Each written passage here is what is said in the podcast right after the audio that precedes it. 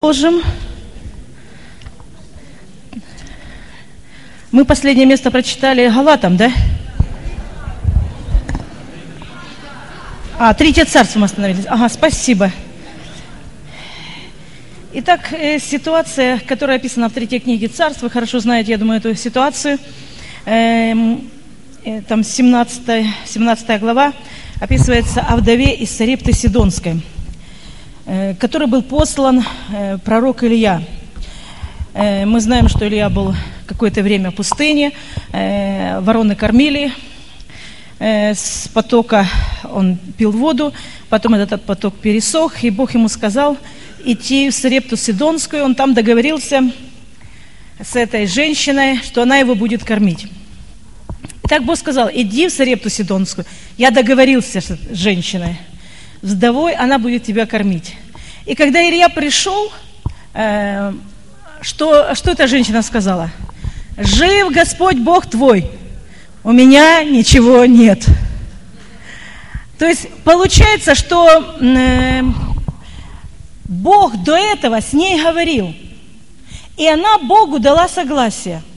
То есть иногда мы говорим Богу, Боже, все мое, твое и так далее – я тебе отдаю всю жизнь. Третья книга царства, 17 глава. Э, я тебе все отдаю, и все, то есть, и мы поем эти песни, отдаю тебе мою жизнь, и мое сердце, и всю себя, и так, и так далее. Мы поем эти песни. Но приходит момент, когда э, это не только должны быть слова, но испытывается вот наша вера, наша, э, то, на чем мы стоим, наше основание – и, и так Бог поговорил с ней, он услышал от нее, я думаю, хорошо, если бы она сказала Богу, нет, я не согласна, но Бог бы не посылал Илью туда. Но Бог поговорил, она сказала, да, хорошо, все, Илья приходит и говорит, жив Господь, дай мне не только воды, еще лепешку вынеси мне.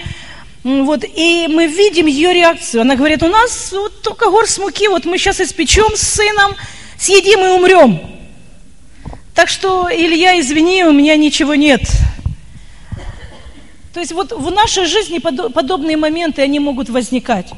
И мы понимаем, что Бог не хотел просто отобрать последнее, но, во-первых, испытывалась ее вера, то есть насколько она готова э, быть послушной в этом, так как она сказала Богу, потому что одно дело слова, а другое дело это когда тебе нужно сделать конкретное дело – и, и второе, это э, ну, нужно научиться доверять Богу. Вот даже последнее, если Бог говорит отдать, значит сделать это, значит что-то Бог имеет в виду. Я не знаю, как будет. Правда, я думаю, вдова могла думать, ну как, я отдам последнее, а что дальше? Она начала размышлять, как я могу вынести, и она отказалась. То есть страх где-то остановил ее. Сначала она согласилась, возможно, присутствие Господа. Мы часто говорим, Господь, как я молясь, Господь, чтобы действительно не я живу, но Христос, аллилуйя. Мы таких молитвах в Божьем присутствии столько даем Богу обещаний. Все мое Твое, Господь, что повелишь мне делать на миссию, вперед на миссию. Проповедники приглашают на миссию, мы бежим сюда – да, на миссию, а потом, когда нужно послать, кого же нам послать? Вроде на собрании было столько желающих на миссию, а где они теперь? А теперь никого нет. То есть, когда есть Божье присутствие, Бог, Бог касается, мы готовы все. Но потом, готовы ли мы следовать этому? Готовы ли мы сделать теперь то, что Бог хочет? И вот здесь определяется наша зрелость. Наш, э, то есть то, на чем мы стоим. Стоим ли, продолжаем ли мы стоять на Слове Божьем, когда мы ничего не чувствуем. Не только в Божьем присутствии, но вот сейчас ничего не чувствую. И вдруг Бог что-то начинает говорить или ожидать, э, чтобы я исполнила то, а я уже ничего не чувствую. Что мне нужно делать? Просто опираться на то Слово. Точно так, как это делал Иисус, можете видеть, да? Э, находясь в пустыне, Он говорил, написано – я стою на слове. Есть Божье Слово. И я думаю, в пустыне это не на хорошей конференции, где такие самые возвышенные могут быть чувства. Это пустыня, это искушение, это дьявол его атаковал. Это жажда, это, ну, это серьезное место. И он, он берет слово и говорит, написано, я все еще стою на слове. Я все еще стою на слове в, в этой пустыне. Поэтому, когда мы оказываемся вот в таких местах пустыни, вот там определяется, как Бог говорил Израилю, э, что я вел вас через пустыню, смирял, томил, и я хотел научить, чтобы вы жили не только хлебом, но чтобы вы научились жить Божьим Словом. То есть представьте, Бог говорит, я хотел вас научить этому, чтобы вы не только когда есть хлеб насущный, и вы живете этим, но чтобы не зависели от хлеба насущного, а зависели от Божьего Слова. Потому что если есть Божье Слово, все остальное придет в нашу с вами жизнь. Этому Бог желает нас с вами научить, и это говорит о зрелости. И мы видим вот как раз э, вдова, это из Сарепты Сидонской, э, она, она, то есть пришел страх. Через время пришел страх, и она э, говорит, вот мы съедим, и все. И она готова была уже умирать. Все, мы кушаем последнюю лепешку и умрем с моим сыном.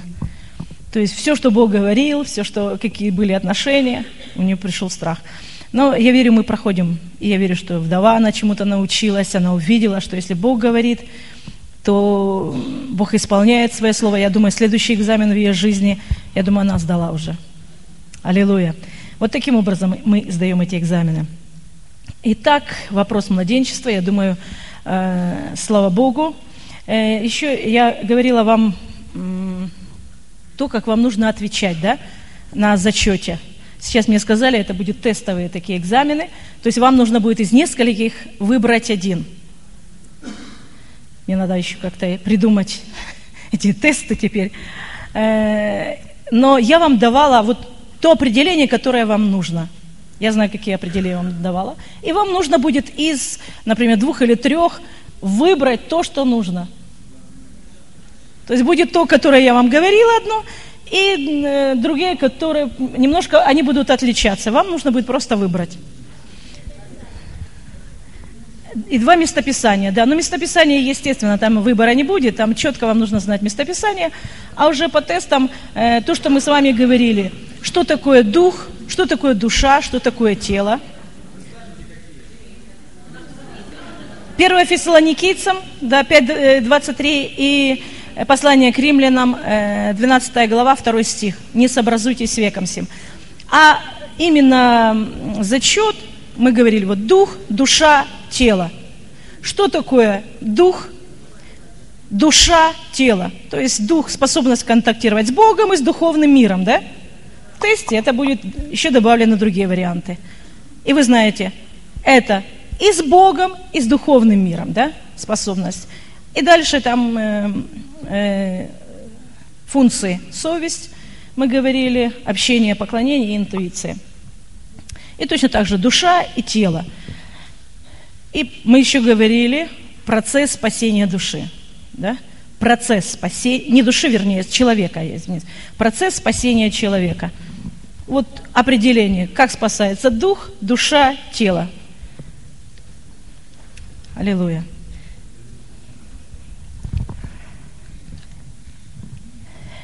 Итак, следующее мы пойдем, э, мы пойдем поговорим с вами об отроках. Итак, мы, мы увидели, что о младенцах, конечно, много говорится. Послание Ефесянам, там тоже еще одно место Писания, вы знаете, э, в четвертой главе, где Бог говорит, призвал э, пророков, пастырей, учителей – Э, для чего, для евангелистов и так далее, чтобы для какой цели? К совершению святых на дело служения, дабы мы не были более младенцами, колеблющимся и увлекающимся всяким ветром учения. То есть младенец – это тот, кто увлекается, у которого, э, младенец – это тот, у которого есть нестабильность еще, то есть нет еще твердого основания. Поэтому Бог желает через служителей заложить надежное основание – и иногда же служители, они, они помогают нам повзрослеть, экзамены, которые мы сдаем тоже. Слава Богу, так было в моей жизни, но я до сих пор еще в служении, так что все можно пройти, все про... мы преодолеваем, э, не нашей силой, но силой возлюбившего нас, потому что мы знаем, что Бог нас любит, и мы независимы, любят нас люди, не любят, мы знаем, что Бог нас любит, и у нас есть призвание. Аллилуйя. И, и Павел говорит тоже о себе. Когда я был младенцем, 1 Коринфянам 13 глава, там 11 стих. 1 Коринфянам 13, 11. Это глава, о которой мы говорим, глава о любви. И там Павел говорит, когда я был младенцем, то я по-младенчески что? Мыслил, по-младенчески говорил и по-младенчески рассуждал. А если я все это делал по-младенчески, значит, мои поступки, да, они, они э, не только мыслил, говорил и рассуждал, но и поступал как по-младенчески. Потому что это вытекает из того, что находится здесь в моих мыслях, в моих рассуждениях. И потом я это говорю, и потом также я поступаю. Итак, это то, что я хотела сказать о младенчестве. Теперь мы поговорим об отроках. Э, то, что написано об отроках, э, пишу вам отроки. Вторая глава, первое послание Иоанна, вторая глава. Э, здесь написано так. Пишу вам, отцы, и дальше написано, юноши, и пишу вам отроки, потому что вы познали Отца. Итак, это следующее, то есть когда мы движемся, мы познаем эти истины о Божьем прощении, о, Божьей, о Божьем, э, то есть, э, что Бог, Он прощает нам. Э, следующее, то, что должно еще произойти, то есть мы не, не делим, вот, ага, ты сейчас отрок, ты юноша, нет. Мы просто, то, о чем говорит апост, здесь апостол Иоанн, просто рассуждаем. Потому что в одной сфере я могу уже пойти дальше – то есть в какой-то сфере Бог уже не изменяет нас все сразу сферы. Он работает с одной сферой, а потом работает с другой. Если бы он начал совсем работать, мы бы, наверное, не выдержали всех экзаменов и все. Но Бог постепенно, Он работает с одной, работает с другой сферой. И вот здесь Иоанн говорит, э, э, что отроки, вы познали Отца. Что такое познать Отца? Э, одно из того, когда мы говорим о младенце, о прощении грехов и о, благ... о Божьей благодати, я понимаю, как мы уже говорили, закон, он показывает на грех. И тогда мы понимаем вот эту Божью благодать. Насколько нам нужна эта Божья благодать. Что мы теперь не остаемся под законом, но мы выходим из этого закона. То есть мы не просто, я говорю вам, теперь мы должны оставаться под законом. Нет, мы просто узнаем, что такое грех, и теперь мы начинаем понимать, как необходима нам благодать, и мы начинаем ею ценить. Потому что если бы не Божья благодать, где бы я оказалась? Я не могла, я понимаю, что я ничего не могу исполнить. Я не могу любить людей своей любовью. Потому что мир тоже любит. Любящих их, правда? Те, кто их любит, они любят. Дают взаймы тем, которые ожидают, что они отдадут. Иногда они отдают, но все равно не ожидают, что там отдадут и так далее. То есть э, в мире есть тоже свои принципы, какие-то принципы. И люди... Но когда мы говорим о Царстве Божьем, о той же любви, то э, Иисус говорит, любите каким образом? Не только тех, которые вас любят, но любите тех, которые вас ненавидят. То есть в мире люди так не могут. Любить тех, которые их ненавидят. То есть чем отличается любовь, которая есть в этом мире, от той любви, которую предлагает нам Бог, говорит Бог, о том, что это бескорыстная любовь, не требующая ничего взамен, любовь Агапы.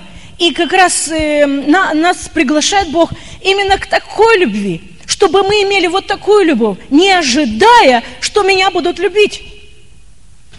И говоря здесь о Боге, что э, Бог, э, что отроки, они познали Отца, это как физические дети, они тоже учатся познавать своего отца, и это процесс эм, э, не, только, они понимают и благость, и строгость Божию, они понимают Божий характер, и даже если отец наказывает, они начинают понимать, что это происходит из любви, потому что отец, он не может не наказывать, правда? Так написано, и Библия говорит, что если плотские родители, они наказывают нас для нашего блага, то и Небесный Отец, Он тоже нас учит. И если даже что-то происходит, Он преследует цель не для того, чтобы нас унизить, не для того, чтобы э, ну, как-то подтоптать нас, где-то подсидеть нас, уловить нас в чем-то. Если Он что-то делает в нашей жизни, он, э, это вытекает из его любви. Потому что это будет благом в нашей жизни. Он знает лучше нас, что для нас благо. То есть я начинаю понимать моего отца. Я начинаю э, понимать, что что бы ни происходило, он любит меня. И, и, и вот это помогает мне подняться на следующий уровень. То есть э, независимо, какие обстоятельства. Я не говорю, что Бог, наверное, меня не слышит. Бог, наверное, меня не любит. Ему, наверное, нет дела до меня. У меня такие проблемы. Вот я молюсь. Я понимаю одно. Бог меня любит. Бог меня не оставил. Он все еще на моей стороне. И когда мы читаем э, послание Давайте сначала книгу «Исход». Э, книга «Исход», 34 глава, 5-6 стих. Э, там Бог сам о себе говорит. Книга «Исход», 34 глава. Это разговор Моисея с Богом в 33 главе, 34 глава – это продолжение. 5 э, и 6 стих. И написано, «И сошел Господь в облаке,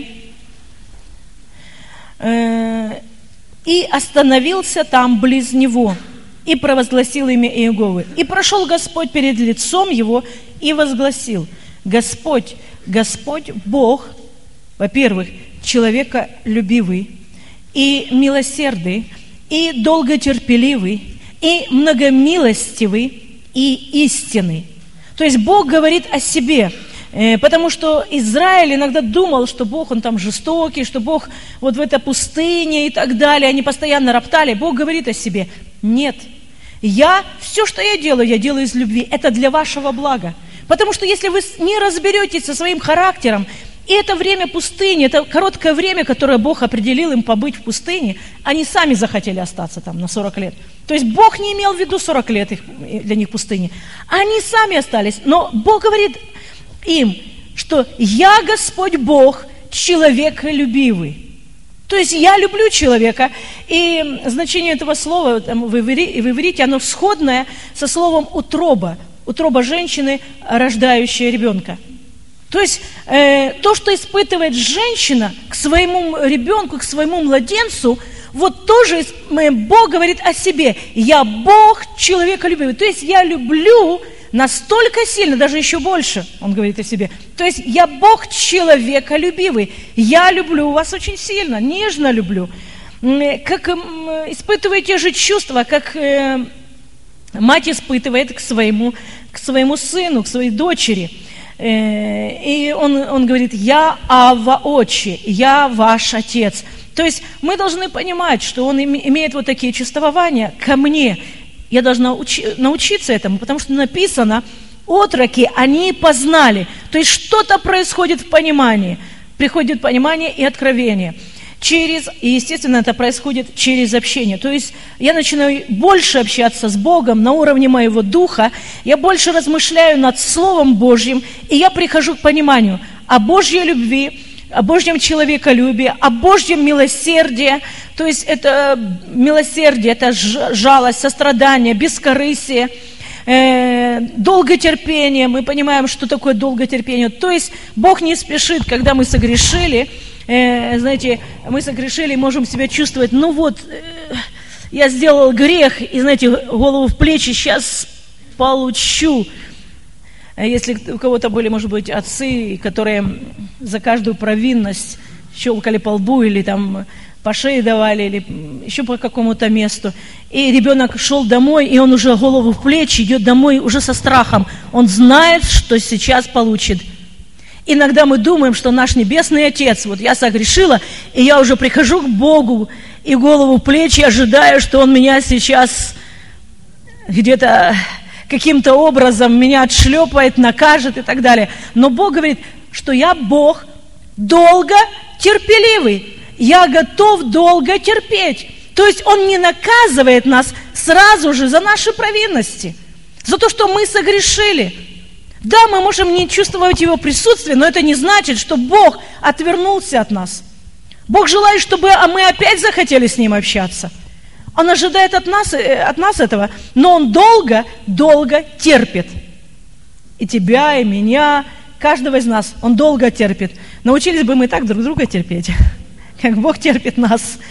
Поэтому Он говорит о себе, я Бог долготерпеливый, много милостивый. То есть не просто Он говорит о себе, я имею милость к вам, а много. То есть я изобилую милостью к вам. Вот такой наш Небесный Отец. И истины.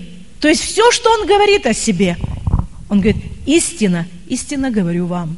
То есть Он утверждает, я много, мило, много милости, я изобилую милостью, и я истина. То, что я говорил, я есть. Я есть. То есть Он, э, он это имеет по отношению к нам. Я хотела, чтобы мы открыли книгу пророка Иеремия, 31 глава. Просто чтобы мы немножко посмотрели. 31 глава.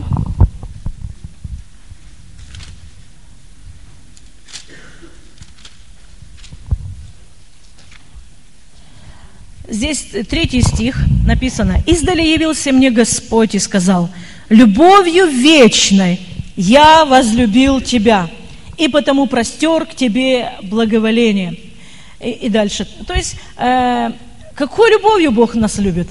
Вечной. То есть, это, разве это только к Ереме, разве это только к Израилю? Нет, это ко всем своим детям. Вечной любовью. То есть любовь, которая не прекращается, пока мы сами не откажемся, пока мы сами не отвернемся. Точно как от своих родителей. Иногда дети уходят, бросают своих родителей и все. Но родители продолжают их любить. Они продолжают думать, где же мой сын? Может быть, его нет уже долго, долгое время. Он где-то уехал, бросил. Все. А родители томятся, ожидая, когда же мой сын возвратится. Правда? То есть, а Небесный Отец, Он еще больше имеет любви. И давайте дальше посмотрим э, с 18, 18 по 20 стих. Мне очень нравятся эти, эти стихи вообще. Э, когда э, Господь говорит, слышу Ефрема плачущего. Ты наказал меня, и я наказан, как телец неукротимый. Обрати меня, и обращусь, ибо Ты, Господь Бог мой. Когда я был обращен, я каялся, и когда был вразумлен, бил себя по бедрам, я был постыжен, я был смущен, потому что нес бесславие юности моей. То есть о чем здесь говорится? Э, говорится о Ефреме, то есть мы знаем э, э, одно, одно из колен тоже. Э, и здесь написано, э, я наказан, как телес неукротимый. То есть что-то неправильно было в характере. Что такое неукротимый? То есть я делал то, что я хотел. Неукротим был, да? То есть действовал по своим желаниям, по своим похотям, то есть делал то, что мне нравилось, был как телес неукротимый. Но, но написано, я был наказан, я был обращен, я каялся, я был вразумлен. То есть э, Бог говорил к нему, Бог обращался, и он говорит, я был вразумлен. И, и дальше. И 20 стих, это уже Бог говорит от себя. Недорогой ли, ли у меня сын Ефрем? Только, только перед этим написано, что он был неукротимый, да? Э, телец неукротимый. А здесь недорогой ли у меня сын Ефрем? Нелюбимое ли дитя? Ибо как только заговорю о нем, всегда с любовью э, вспоминаю о нем. Внутренность моя возмущается, но здесь слово возмущается, это трепещет. Когда я думаю о нем, то есть не, не просто возмущается, здесь именно вот это слово, внутренность моя трепещет, когда я думаю о нем э, умилосержусь над ним, говорит Господь. То есть, смотрите, э, Ефрем, э, он был неукротимый телец, он делал неправильные вещи, и, но написано, он кался, Бог говорит, когда я только думаю о нем, моя внутренность трепещет. А как же его грехи? Этого Ефрема. А как же его бунт? Как же его непослушание? Бог говорит, нет, я вспоминаю. Он говорит, когда я только думаю о нем, моя внутренность трепещет. Я, я милостивый Бог, правда? Он говорит, я умилосердился над ним. И, и он любимое мое дитя. Также Бог относится, относится к тебе и ко мне. И поэтому 1 Иоанна, 4 глава, первое послание Иоанна, 4 глава, э, здесь э, написано так, 4 глава, 10 и 16 стих мы прочитаем. 1 Иоанна, 4 глава, 10 и 16 стих. «В том любовь, что не мы возлюбили Бога, но Он возлюбил нас и послал Сына Своего в умилостивление за грехи наши. И 16. И мы познали любовь, которую имеет к нам Бог, и уверовали в нее. Бог есть любовь, и пребывающий в любви пребывает в Боге, и Бог в нем. И так написано, что и мы познали эту любовь, мы уверовали в эту любовь. То есть э, приходит понимание и познание. И Иоанн говорит, мы познали. И вот написано, что отроки, они должны познать вот э, своего Отца, Его благость, Его милость, Его отношение к тебе. Это процесс, который должен произойти, чтобы какие бы ситуации у нас не возникали, у нас никогда не закрадывалось сомнение, что Бог меня не любит. Бог меня забыл. Богу все равно, что происходит в моей семье, в моей жизни. Э, я, может быть, мои дети и так далее. И дьявол иногда говорит, иногда нашептывает. Но здесь написано, мы познали, не просто знаем о Боге, а познали. Есть разница, вы понимаете значение слова познали уже, да? То есть мы познали вот эту любовь. Мы знаем, как Бог меня любит. Что бы ни было в моей жизни – Какие бы ни были обстоятельства, как бы ни было трудно, что бы ни было, я знаю, что Бог меня любит. Все. И это держит меня, знаете, просто на высоте. Бог меня любит, Бог тебя любит.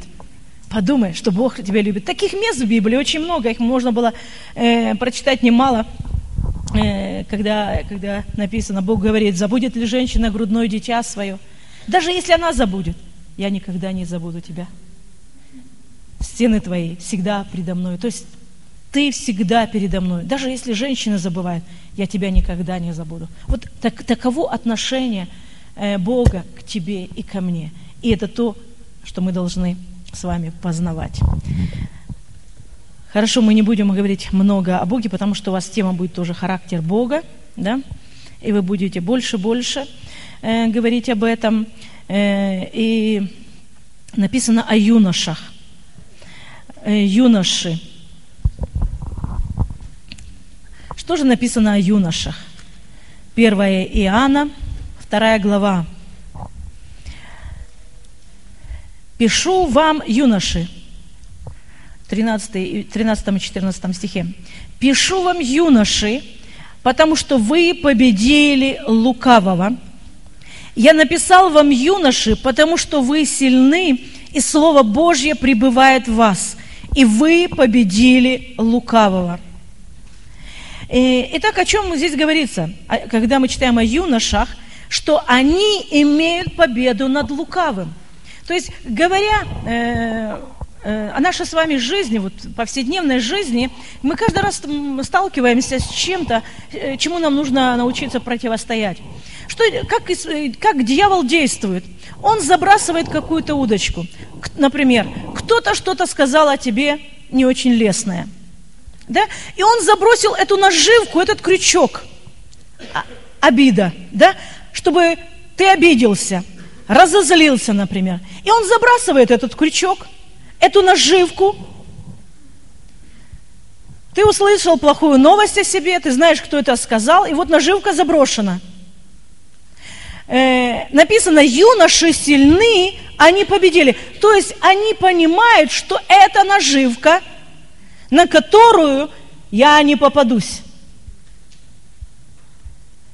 И юноши не сильны. Дальше написано, они победили лукавого. Почему? В чем их сила у этих юношей? юношей? Потому что Слово Божье, оно пребывает в них – не только цитируя места Писания, заучивая наизусть, но это слово, которое находится внутри них. И когда вот эта наживка, а, обида, непонимание, э, которую дьявол забрасывает, я начинаю говорить Слово Божье. Написано, прощайте, и вам будет прощено, да? Прощайте обидчика, благословляйте. То есть я знаю то, что написано – и дьявол, забрасывая, забрасывая свою наживку, он не может поймать меня на этот крючок. Он пытается забросить другой крючок.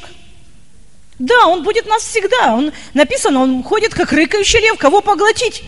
И он ищет, на какую наживку мы с вами попадем, чтобы стащить нас. чтобы сделать нас разочарованными, обиженными, тогда мы непродуктивны. Тогда мы неэффективны в Царстве Божьем. И Он забрасывает эти наживки. Особенно наживки, в которые, которые, э, где мы имеем слабость какую, мы говорим слабость, да, в какой-то сфере. У меня была проблема с обидой. И дьявол забрасывал эти наживки. Серьезно, именно в этом. У кого-то проблема другая. И дьявол пытается особенно забросить эти наживки. Он знает, что здесь тебе труднее всего противостоять. И он будет забрасывать. И тебе, юноша, сильны, они победили. То есть они не попадают на эту наживку. Хотя очень трудно, как я вам рассказывала. Трудно проходить через это. Кажется, ну это несправедливо. Это, ну, это же церковь, это же это служители, это или брат или сестра твоя, или еще кто-то, или это твоя мать, или твой отец, кто бы это ни было, или твои дети. Это бывает очень трудно и больно. Но юноши написано, это духовная зрелость, возраст, когда ты понимаешь, что есть Писание, есть Слово, которое говорит, как мне нужно поступать. И я говорю, написано, дьявол, отойди от меня – Потому что написано, прощайте, я буду прощать. Как долго прощать? Столько, сколько нужно. 490 раз в день. Потому что так сказал Иисус, да? Написано. То есть это не только э, в какой-то, как Иисус там, э, то, в чем искушал э, его сатана, вот поклонись мне и так далее. Это любая сфера. Но Иисус пришел для того, чтобы э, о нем написано, что он царь, да, он будет на престоле и так далее. То есть это, это его место. Дьявол искушал его в том, чтобы он, поклонившись, мог другим путем войти в то, что Бог имел для него. Э, точно так же в нашем либо служении касается, либо, я говорю, семьи, либо замужества, либо еще какого-то вопроса, дьявол будет забрасывать эти наживки. И вот здесь нам нужно научиться различать вот эту наживку и сказать, отойди от меня, сатана. Знаете, когда, э, э, читая об Иисусе, когда он говорил о своих страданиях, Петр, казалось, ну, хорошие слова он сказал, да? Можно сказать, но он так любил Господа, он сказал, Господи, да не будет этого с тобою. Но э, Иисус, он был человеком, он был в человеческом теле, и он понимал, что такое пройти через это, пройти этот путь пойти путем отверж, отвержения, потому что э, его отвергли, и те, кого он э, исцелял, за кого молился, кому служил, они потом кричали «распни». Ему нужно было пройти этим путем. И, э, и конечно, как бы слова Петра могли бы, знаете, затронуть. Иногда нам такие слова хочется слышать. Ну, э, вот меня обидели, вот несправедливо, вот то другое. И мы ходим и рассказываем, ища того человека, который погладит нас по головке и скажет, ну надо же, какой несправедливый пастор, какой несправедливый лидер. Мы ищем этого человека. Да-да. Мы ищем того, кто, кто будет на нашей стороне и погладит нас по голове. А если мы встречаем человека, который говорит, тебе нужно простить и забыть, мы больше к этому человеку не подойдем. О, ты меня не понимаешь, ты не понимаешь, через что мне приходится проходить. Ты не понимаешь, какая у меня рана и какая боль. И они носятся с этой раной и всем рассказывают – вот у меня такая душевная рана, и меня не понимает пастор. А пастор, а что пастор говорит? Тебе нужно простить. Он не понимает, как это больно. Вот мой сын так меня обидел, или там кто-то еще обидел. И вот пастор не понимает, или лидер, кто-то меня не понимает. И человек носится с этой раной перед всеми, и всем рассказывает, вот как его несправедливо обидели. И мы ищем сострадание, чтобы нас погладили, по голове сказали, бедный ты, бедный. Вот такое непонимание, но я тебя понимаю. Ты можешь приходить ко мне. Я тебе всегда посочувствую. И знаете, такие добродетели, в кавычках могут быть, они мешают повзрослеть. Потому что тебе эти люди говорят правду. Тебе нужно простить и забыть говоришь, нет, ни за что. Такие вещи не прощаются. Поэтому, возможно, твой пастор или служитель, или твой друг – это как раз тот человек, который может сказать тебе правду. И вот Петр, когда сказал, Господи, да не будет с тобой этого. Господи, ну зачем тебе такие страдания проходить? Господи! А Иисус сказал, отойди от меня, сатана. Он понимал, что это сатана, а мы иногда думаем, что пастор это сатана, а вот этот человек, вот этот человек, он действительно меня любит. И он, он действительно меня понимает. Но все у нас по-другому. А Иисус понимал эти вещи. Знаете, не так, как мы понимаем. И поэтому нам нужно правильно смотреть на эти вещи. Правда? Аллилуйя. Потому что э, если будут такие э, сострадатели в нашей жизни, которые нас будут только жалеть, мы с вами никогда не повзрослеем и не выберемся э, из, э, из сожаления себя. Я как служитель вам скажу, как много таких людей в церкви. Так много таких людей. И вот я вам рассказывала один из таких примеров. Поговорили, все нормально. Нет, опять надо рассказать кому-то идти. И опять это ж, ну, мне рассказал человек, который, пошли еще другому рассказать. Пошли, и мне, а мне это ж, я как служитель, а тем более церковь, когда небольшая, ты, ты знаешь, где что говорит, говорят. И опять ищ, ищет сострадание человек. Кто пожалеет? И этот э, служитель говорит, я сказал, тебе нужно сделать решение простить. Все, а, а, а по телефону она ему говорила. Он, когда начал ей говорить, она бросила трубку и перестала с ним разговаривать. Это значит, она пойдет искать тех, кто ей пострадают и погладят по головке. Это будет искать сострадателей. Поэтому мы с вами должны быть трезвыми людьми и понимать, конечно, мы любим друг друга, конечно, мы можем поддержать, но мы должны говорить правду. Как написано слово.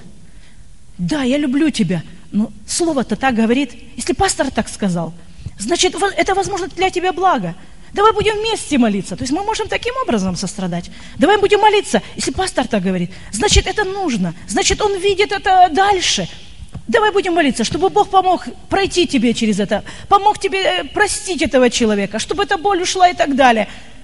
Это, это другой, другой подход. Поэтому э, юноши, они сильны, потому что они могут пройти через это. И э, говоря об апостоле Павле, он как раз через это все и проходил. Мы немножко уже э, говорили об этом. Поэтому апостол Павел говорит, я благодушествую. Послание, второе послание Коринфянам, 12 э, глава. Давайте этот стих прочитаем. Когда Павел мог благодушествовать, в каких ситуациях он пишет о себе? Там он говорит немножко выше, что была жалова плоть, он молился. Вот, Господь сказал, довольно для тебя благодати моей и так далее. Посему я благодушествую. То есть жало в плоти, кто-то говорит болезни и так далее. Но Павел говорит, посему я благодушествую. То есть это жало, возможно, как раз вот то, о чем, э, как подытожено здесь. Вот в 10 стихе написано, поэтому, то есть посему я благодушествую. В чем? В немощах, в обидах, в нуждах, в гонениях, притеснениях за Христа, ибо когда я немощен, тогда силен. То есть он говорит, я благодушествую, то есть я Счастливый, счастливый человек. Когда ты, Павел, счастливый? Когда он говорит, ой, у меня много денег, у меня шикарный дом, я счастлив, ой, Бог ответил. Он говорит, я счастлив. Когда? Немощи, обиды. Меня обижают. Он говорит, я счастлив, все равно. Можем ли мы быть счастливы, когда нас обижают? Павел говорит о себе. Я благодушествую, я счастлив в немощах, в обидах, в гонениях, в притеснениях. То есть, что бы я ни проходил, я остаюсь счастливым человеком. Аллилуйя.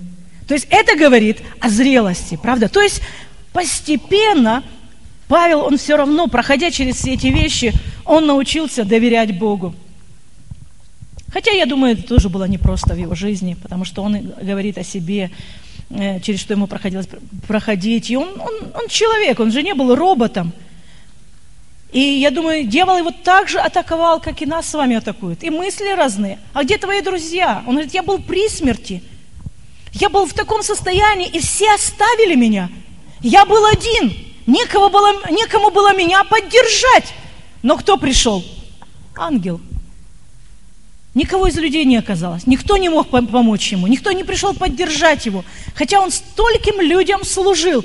Но когда ему нужна была помощь, никого не оказалось. Можно сказать, я столько вкладывал в этих людей, и теперь я никому не нужен. Когда мне нужна их поддержка, а их нет.